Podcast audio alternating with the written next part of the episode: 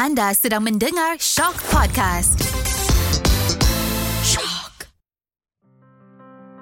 Dengarkan perjalanan cerita tentang Tan Sri Nazir Razak dalam podcast di sebalik nama yang mengandungi tiga komponen utama iaitu keluarga, kejaya dan negara. Umum tahu yang Malaysia telah pun merdeka pada tahun 1957. Haluan dan struktur Malaysia sendiri telah pun dibina ketika itu. Tetapi persoalannya, adakah relevan setiap apa yang dibina waktu itu pada waktu sekarang? Jom kita dengarkan apa yang menarik pandangan Tan Sri Nazir Razak tentang Better Malaysia.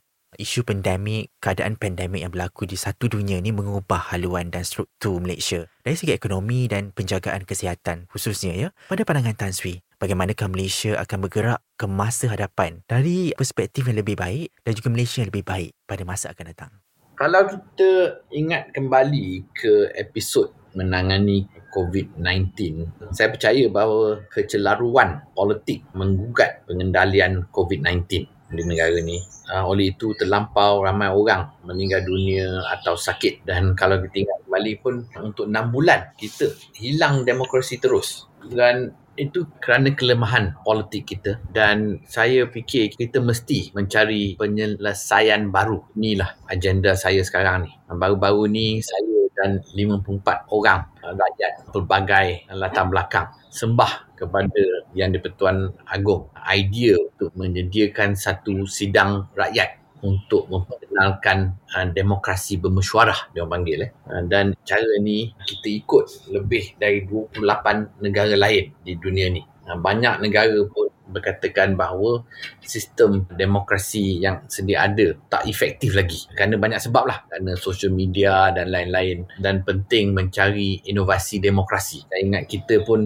patut ikut. Dan inilah idea yang kami sembahkan kepada Yang di-Pertuan Agong. Baik Tan Sri, Tan Sri pun telah tahu Malaysia mengisytiharkan kemerdekaan daripada British pada tahun 1957 dan pada pandangan Tan Sri sendiri, apakah yang perlu ada dalam pemikiran seorang pemimpin dan juga rakyat dalam membangunkan ke arah Malaysia yang lebih baik dan lebih moden? Saya suka ingatkan orang bahawa sistem yang kita ada ni bukan sistem permulaan. Yang saya panggil sistem 1957 tu Malaysia 1.0.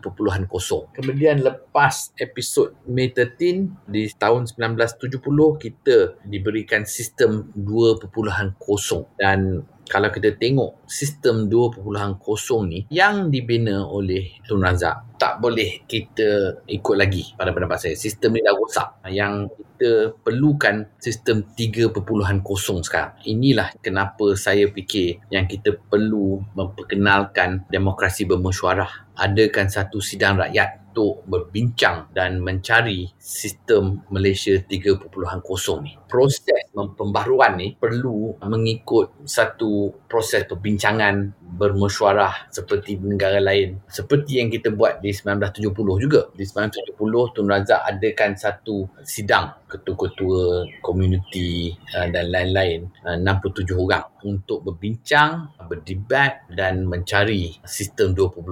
Sekarang sistem 2.0 ni tak boleh dipakai lagi. Kita dah tengok dari segi yang saya kata tadi, raksasa kepala tiga tu. Uh, dia dah besar dah. Kita kena bunuh raksasa ni melalui pembinaan sistem baru. Okey Tan Sri, zaman semakin berubah dan golongan belia semakin terlibatkan diri dalam perjuangkan perubahan di Malaysia ya, terutamanya di social media. So, pandangan Tan Sri sendiri, adakah bagusnya golongan muda ni ditempatkan untuk membina sebahagian daripada membina Malaysia yang lebih baik? Apa pandangan Tan Sri? Saya optimis lah kalau kita tengok golongan belia sekarang pun baru-baru ni diorang membolehkan undi 18 kalau you ingat kan dan itu pencapaian yang sangat besar tapi kita sebagai pemimpin orang lama kita perlu memberi orang muda ni lebih peluang untuk menunjuk kebolehan baru-baru ni saya kata di dalam sektor korporat kita patut ada ruang untuk pengarah-pengarah orang muda. Jadi dari board of directors tu patut tiap-tiap board tu ada orang muda.